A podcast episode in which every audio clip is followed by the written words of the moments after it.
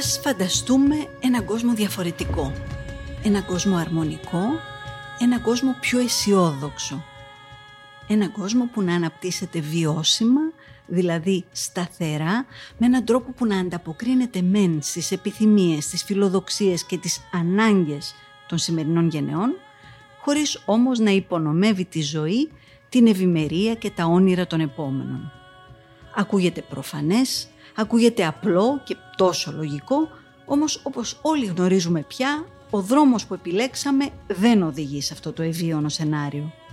Τον κόσμο μας οφείλουμε να τον ξανασκεφτούμε και να συμβάλλουμε όλοι, ο καθένας με τη δύναμη και την επιρροή που του αναλογούν, στην αλλαγή πλεύσης.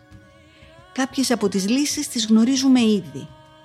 Ας τις εφαρμόσουμε λοιπόν. Είμαι η Μάγια Τσόκλη και ακούτε το podcast «Βιώσιμη ανάπτυξη από το Α ως το Ω», μια συνεργασία του pod.gr και της Τράπεζας Πυραιός, της κατεξοχήν πράσινης τράπεζας στην Ελλάδα. Στην Τράπεζα Πυραιός, μαζί με 29 τράπεζες από όλο τον κόσμο, συνδιαμορφώσαμε τις αρχές και δεσμευτήκαμε πρώτοι στην Ελλάδα για έναν νέο τρόπο τραπεζικής, την υπεύθυνη και βιώσιμη τραπεζική, με σύγχρονες αξίες και διαφάνεια, με περιβαλλοντικά και κοινωνικά κριτήρια για ένα βιώσιμο αύριο. Τράπεζα Πυραιός. Στηρίζει κάθε αύριο.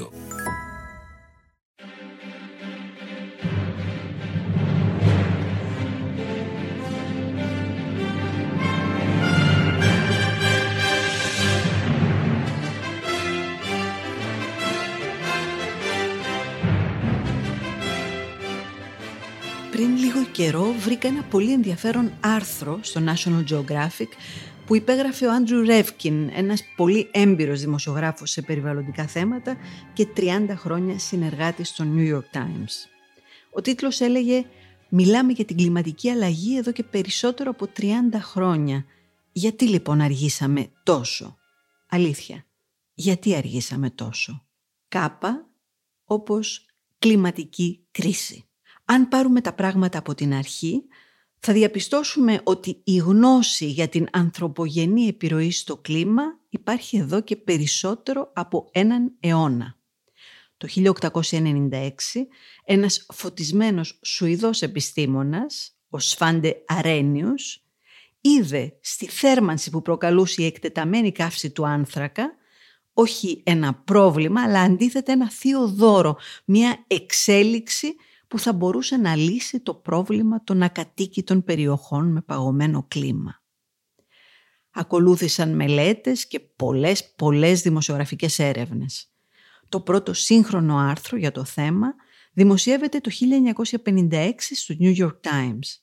Το άρθρο με απλό και κατανοητό τρόπο αποδεικνύει ότι η συσσόρευση εκπομπών αερίων του θερμοκηπίου που συνδέονται με την παραγωγή ενέργειας οδηγεί σε περιβαλλοντικές αλλαγές διαρκείας.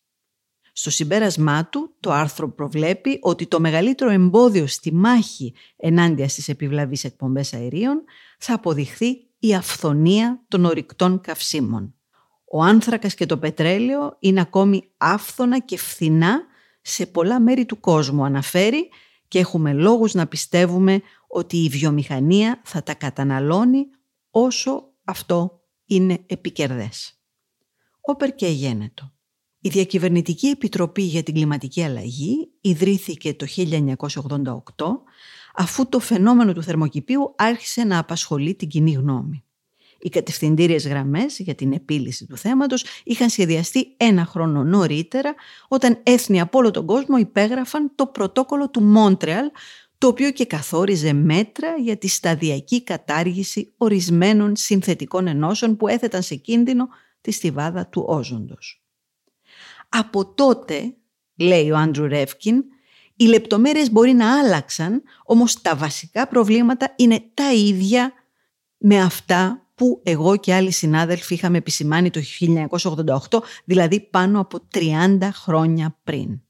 Αναφέρει μάλιστα έναν καθηγητή του Harvard που έλεγε αν αποφασίσουμε άμεσα να αντιμετωπίσουμε την κλιματική πρόκληση, πιστεύω ότι μπορούμε να επιβραδύνουμε σημαντικά το ρυθμό της κλιματικής αλλαγής, δίνοντάς μας τον απαραίτητο χρόνο να αναπτύξουμε τους μηχανισμούς και την απαραίτητη τεχνολογία με αντιμετωπίσιμο κόστος. Αν αντίθετα κλείσουμε τα μάτια μας ελπίζοντας το θαύμα, τότε το τίμημα του λογαριασμού θα είναι δυσβάστακτο. Αυτό υπόθηκε το 88, όμως είναι απελπιστικά επίκαιρο. Επιστήμονες, περιβαλλοντολόγοι, ορισμένοι πολιτικοί έχουν κάνει επανειλημμένα παρόμοιες δηλώσεις. Οι προειδοποιήσεις τους δεν εμπόδισαν την αύξηση των εκπομπών και σήμερα, παρότι έχουμε μια ραγδαία ανάπτυξη σε νέες τεχνολογίες πράσινης ενέργειας, το μερίδιο των ορυκτών καυσίμων στο παγκόσμιο μείγμα παραμένει κοντά στο 85%.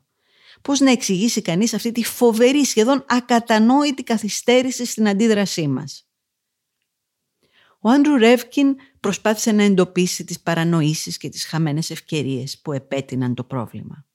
Έριξε το φταίξιμο στην έλλειψη χρηματοδότησης για βασική έρευνα, στην επιρροή της βιομηχανίας στην πολιτική, στην κακή κάλυψη του θέματος από τα μέσα ενημέρωσης, στα συμφέροντα των επενδυτών, στα ορυκτά καύσιμα. Εντόπισε και κάποιους κοινωνικούς κανόνες που αντιτάσσονταν στην ομοθεσία για την κλιματική αλλαγή. Έβγαλα το συμπέρασμα, λέει, ότι ζούσαμε μια παγκόσμια ταραχώδη εφηβεία με τα ορυκτά καύσιμα στο ρόλο της τεστοστερόνης. Όμως η αλήθεια του αποκαλύφθηκε αργότερα. Όσο πολλαπλασιάζονταν τα ρεπορτάζ τους στις παραγκουπόλεις της Κένιας και στα χωριά της Ινδίας, εκεί όπου ακόμη οι άνθρωποι δεν είχαν πρόσβαση σε ηλεκτρικό ρεύμα, μαγείρευαν σε βρώμικο κάρβουνο, ζεσταίνονταν με κοπριά από αγελάδα, τόσο πιο σαφές του γινόταν ότι στο θέμα της ενέργειας δεν υπήρχε ένα παγκόσμιο εμείς, δεν υπήρχε μια κοινή αίσθηση κλιματικού κινδύνου. Εμείς στην πραγματικότητα είμαστε οι πλούσιες χώρες, οι ικανές να μετατρέψουμε την ενέργεια σε πράσινη, να μειώσουμε τον κίνδυνο των υψηλών θερμοκρασιών, των πλημμυρών και λοιπόν δεινών. Όμως η υπόλοιπη ανθρωπότητα εξακολουθεί να αγωνίζεται να επιτύχει τα βασικά οικονομικά ωφέλη που εμείς αποκομίσαμε από την καύση ορυκτών καυσίμων για δεκαετίες.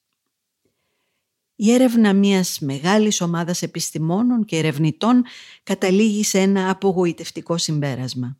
Η κλιματική αλλαγή δεν μοιάζει με κανένα άλλο περιβαλλοντικό πρόβλημα που είχαμε μέχρι σήμερα αντιμετωπίσει. Δεν μπορούμε να την επιδιορθώσουμε όπως ίσως αντιμετωπίσαμε την τρύπα του όζοντος. Η κλιματική αλλαγή εκτείνεται στο χώρο και στο χρόνο.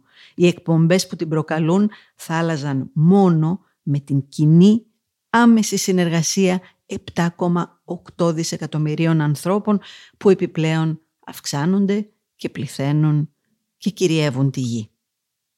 Η ρήπανση και η κλιματική κρίση είναι επομένως τα συμπτώματα μιας πιο γενικής, πιο πλανητικής κατάστασης, μιας νέας γεωλογικής εποχής που κάποιοι επιστήμονες ονόμασαν ανθρωπόκενος και που ξεκίνησε όταν οι ανθρώπινες δραστηριότητες άρχισαν να επηρεάζουν το οικοσύστημα της Γης. Στο βιβλίο του Light of Stars, ο αστροφυσικός του Πανεπιστημίου του Rochester, Adam Frank, περιγράφει βάσει των μαθηματικών μοντέλων τρία πιθανά σενάρια για το μέλλον μας. Το πρώτο ευίωνο θα έλεγε κανείς σενάριο είναι η ήρεμη προσγείωση στην οποία ο πολιτισμός και ο πλανήτης του μεταβαίνουν αργά σε μια νέα σταθερή κατάσταση.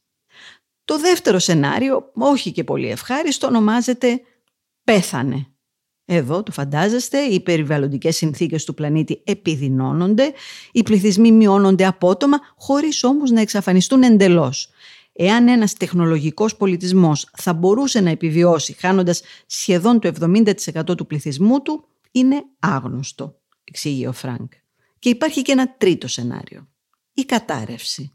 Ο πληθυσμός αυξάνεται, ο πλανήτης θερμαίνεται ακόμη και αν έχει υπάρξει στροφή σε πράσινη ενέργεια και σε κάποιο σημείο ο πληθυσμός καταρρέει, λέει ο αστροφυσικός. Τα σενάρια του Φρανκ είναι άλλη μια φωνή ότι η κλιματική κρίση αποτελεί μια δαμόκλειος σπάθη για την ανθρωπότητα. Μια πρόκληση τεραστίων διαστάσεων ανάλογη με την καταπολέμηση του καρκίνου ή της φτώχειας. Και στην ερώτηση αν θα επιβιώσουμε, ο Φρανκ απαντά ότι όλα εξαρτώνται από την εξελικτική κληρονομιά μας, από τη δυνατότητά μας δηλαδή να σκεφτόμαστε και να ενεργούμε υπεύθυνα, ώστε να προσαρμοστούμε σε αυτή τη νέα πραγματικότητά μας.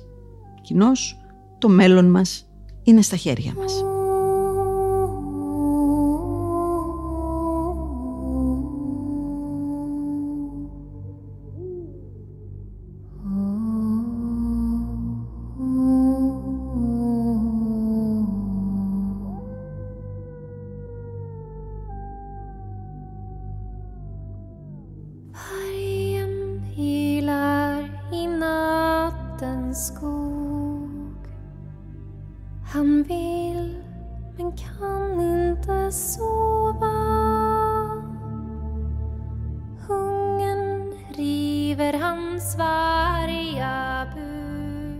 Κάπα όπως κλιματικά ουδέτερη Ευρωπαϊκή Ένωση.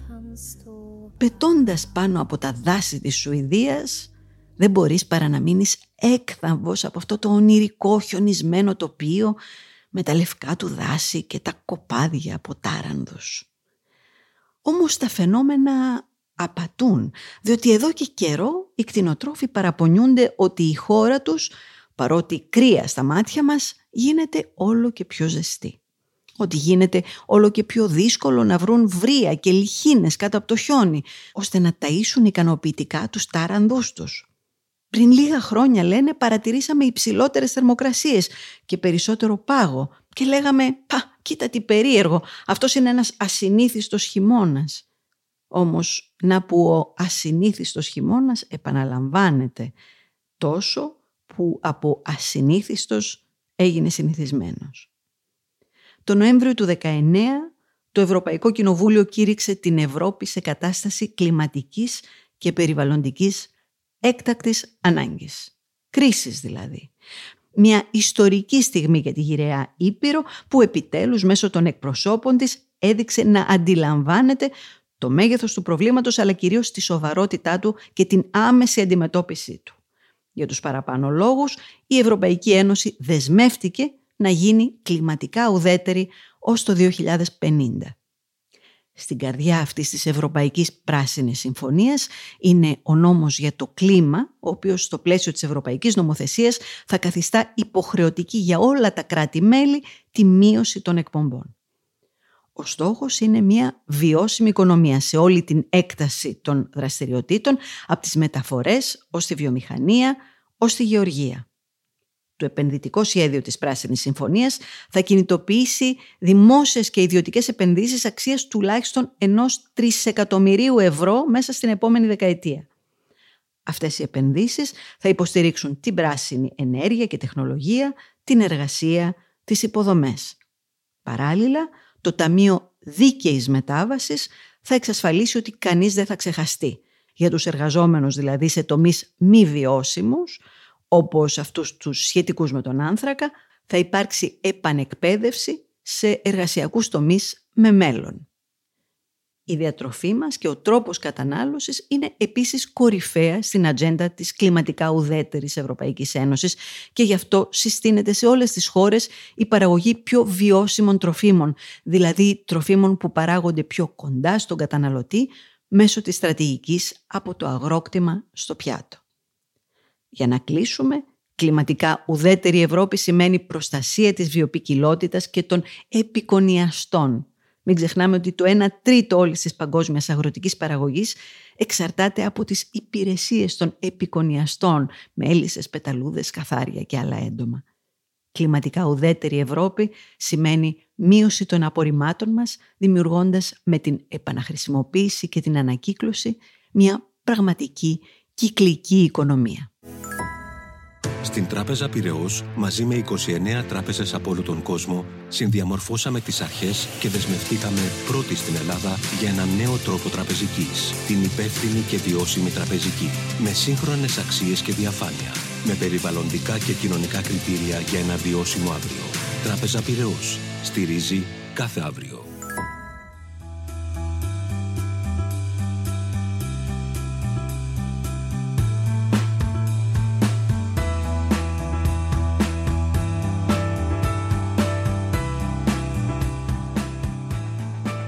Κάπα λοιπόν όπως κυκλική οικονομία. Από την εποχή της βιομηχανικής επανάστασης η Ευρώπη λειτουργεί σε ένα οικονομικό σύστημα που βασίζεται στην άντληση πόρων, την επεξεργασία τους σε προϊόντα, την κατανάλωση και το τέλος του κύκλου ζωής τους με την απόρριψη.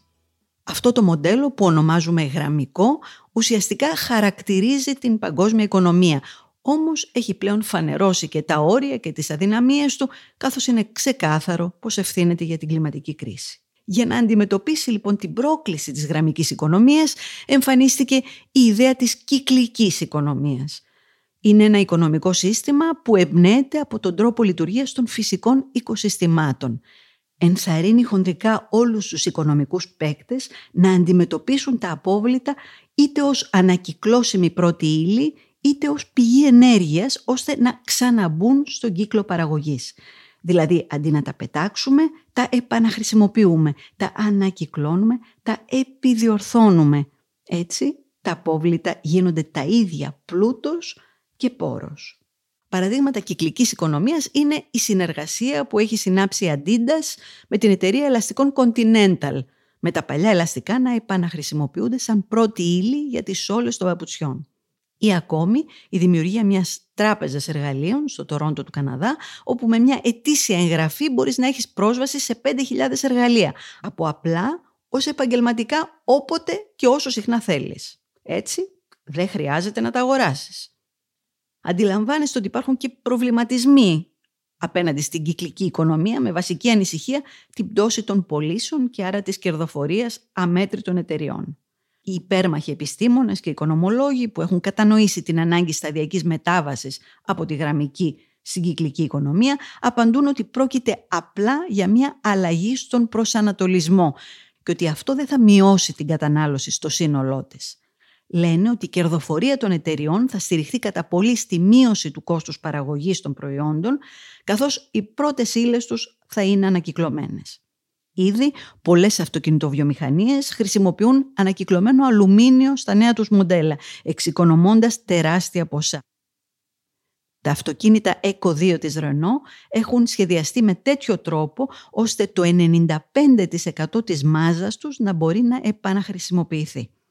Η Nestlé υπόσχεται ότι το 2025 θα επαναχρησιμοποιεί το 100% των συσκευασιών της. Για όσους αντιστέκονται, το βασικό επιχείρημα είναι ένα. Εάν συνεχίσουμε με το ρυθμό και τις οικονομικές συνταγές που ακολουθούμε σήμερα, το 2100 η κλιματική κρίση θα έχει καταστρέψει την ανθρωπότητα. Οπότε, για ποια οικονομία θα μιλάμε;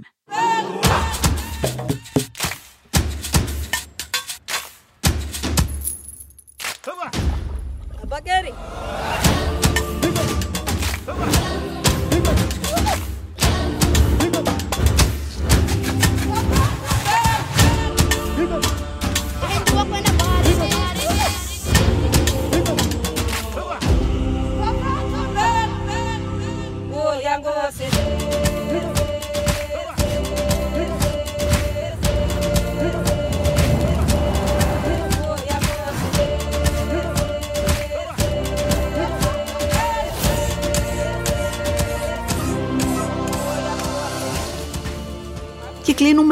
ταξιδιωτικά. Κάπα όπως Κένια.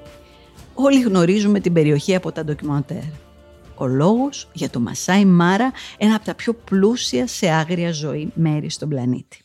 Σε αυτό τον επίγειο παράδεισο της Κένιας ταξίδεψα και αν ζηλεύετε αυτή τη φορά σας δικαιολογώ. Έφτασα στο λότζ μου τον οικολογικό ξενώνα που θα με φιλοξενούσε αρκετά αργά όταν είχε πια νυχτώσει. Το έλεγαν Governor's Camp και ανήκε στην ελληνικής καταγωγής οικογένειας γραμμάτικα. Στη ρεσεψιόν μου έδωσαν να υπογράψω ότι έχω πλήρη επίγνωση του πού βρίσκομαι, ότι γνωρίζω τους κινδύνους που εμπεριέχει ένα τέτοιο ταξίδι, ότι αντιλαμβάνομαι ότι τα ζώα γύρω μου είναι όντως επικίνδυνα και άγρια και ότι δεν θα κάνω καμία ανοησία. Το υπέγραψα και συνοδεία οπλισμένου φρουρού, διότι κυκλοφορούσε ένα αγριογούρουνο γύρω μας, πήγα να συναντηθώ με τον Μορφέα να σας πω ότι κοιμήθηκα καλά, θα σας πω ψέματα, διότι δίπλα στη σκηνή μου μια οικογένεια υποπόταμη έκαναν πάρτι. Είναι φαίνεται νυχτόβια ζώα, διότι γλώσσα δεν έβαλαν μέσα τους όλη τη νύχτα, γι' αυτό και η πρωινή νοχέλια. Η διαμονή στο Governor's Camp συνοδεύεται με τρία σαφάρι την ημέρα. Διότι άλλα ζώα θα απολαύσεις νωρίς το πρωί, άλλα το μεσημέρι και άλλα με τη δύση. Με το ξημέρωμα λοιπόν και πριν ανατύλει ο ήλιος με τη δροσούλα μπαίνεις στο τζιπ, ο λίγο τζοχαδιασμένο στην αρχή που δεν μπορείς να απολαύσεις το ωραίο σου κρεβάτι, όμως να που ξυπνάει μέσα σου ο φυσιολάτρης, να που αρχίζεις να παθιάζεσαι. Σοπαίνεις να αφουγκραστείς, παρατηρείς με μάτι γερακίσιο κάθε τι που κουνιέται και ως παιδί το ονοματίζεις. Λιοντάρι, ελέφαντας, γκαζέλα, μπαμπουίνος και άλλα κατανόμαστα. Μετά πραγματικά τύφλα να έχει το National Geographic. Κυριολεκτικά δίπλα σου καταναλώνεται το θύραμα της νύχτας. Και αυτό δεν είναι τυχαίο. Το Μασάι Μάρα φημίζεται κυρίως για τα λιοντάρια και τις τσίτες. Κατά τη διάρκεια του καλοκαιριού είναι το πέρασμα στη μεγάλη μετανάστευση πολλών άγριων ειδών που περνούν τα σύνορα με την Τανζανία και μπαίνουν στη φυσική συνέχεια του Μασάι Μάρα στο Εθνικό Πάρκο Σερενγκέτη. Σε μικρές ή μεγαλύτερες λίμνες οι υποπόταμοι περιμένουν να έρθει και πάλι η τροσερή νύχτα. Μπορούν να κάτσουν μέχρι και 20 λεπτά σε κατάδυση και όταν αναδύονται συνήθως είναι διακοσμημένοι με την πράσινη χλωρίδα του νερού. Δίπλα ένα κοπάδι νευρικές μαγκούστες αδιαφορεί για την καθημερινότητα των παχύδερμων, λίγο πιο μακριά μια κοινωνία μπαμπουίνων και ελέφαντες, πολλοί αφρικανικοί ελέφαντες όλων των ηλικιών και μεγεθών. Τα αρσενικά που καταναλώνουν περίπου 150 κιλά τροφή τη μέρα εγκαταλείπουν την οικογενειακή θαλπορή στα 12 τους για να ακολουθήσουν κοπάδια άλλων αρσενικών. Μα τι μαγευτικός κόσμος, τι φυσικός πλούτος. Κάθε γωνιά του πάρκου του Μασάι Μάρα έχει το μυστικό του που συνεχίζει ανενόχλητο τη ζωή του παρά τη δική σου παρουσία.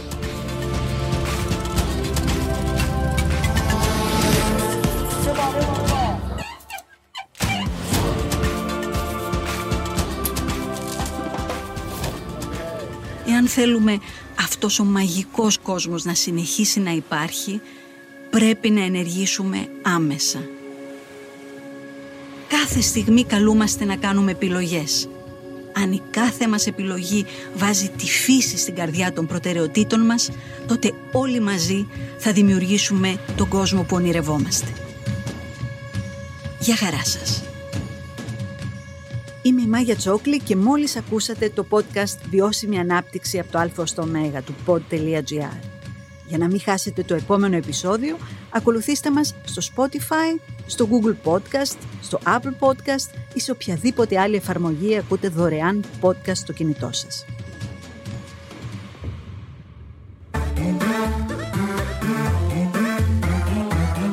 Pod.gr.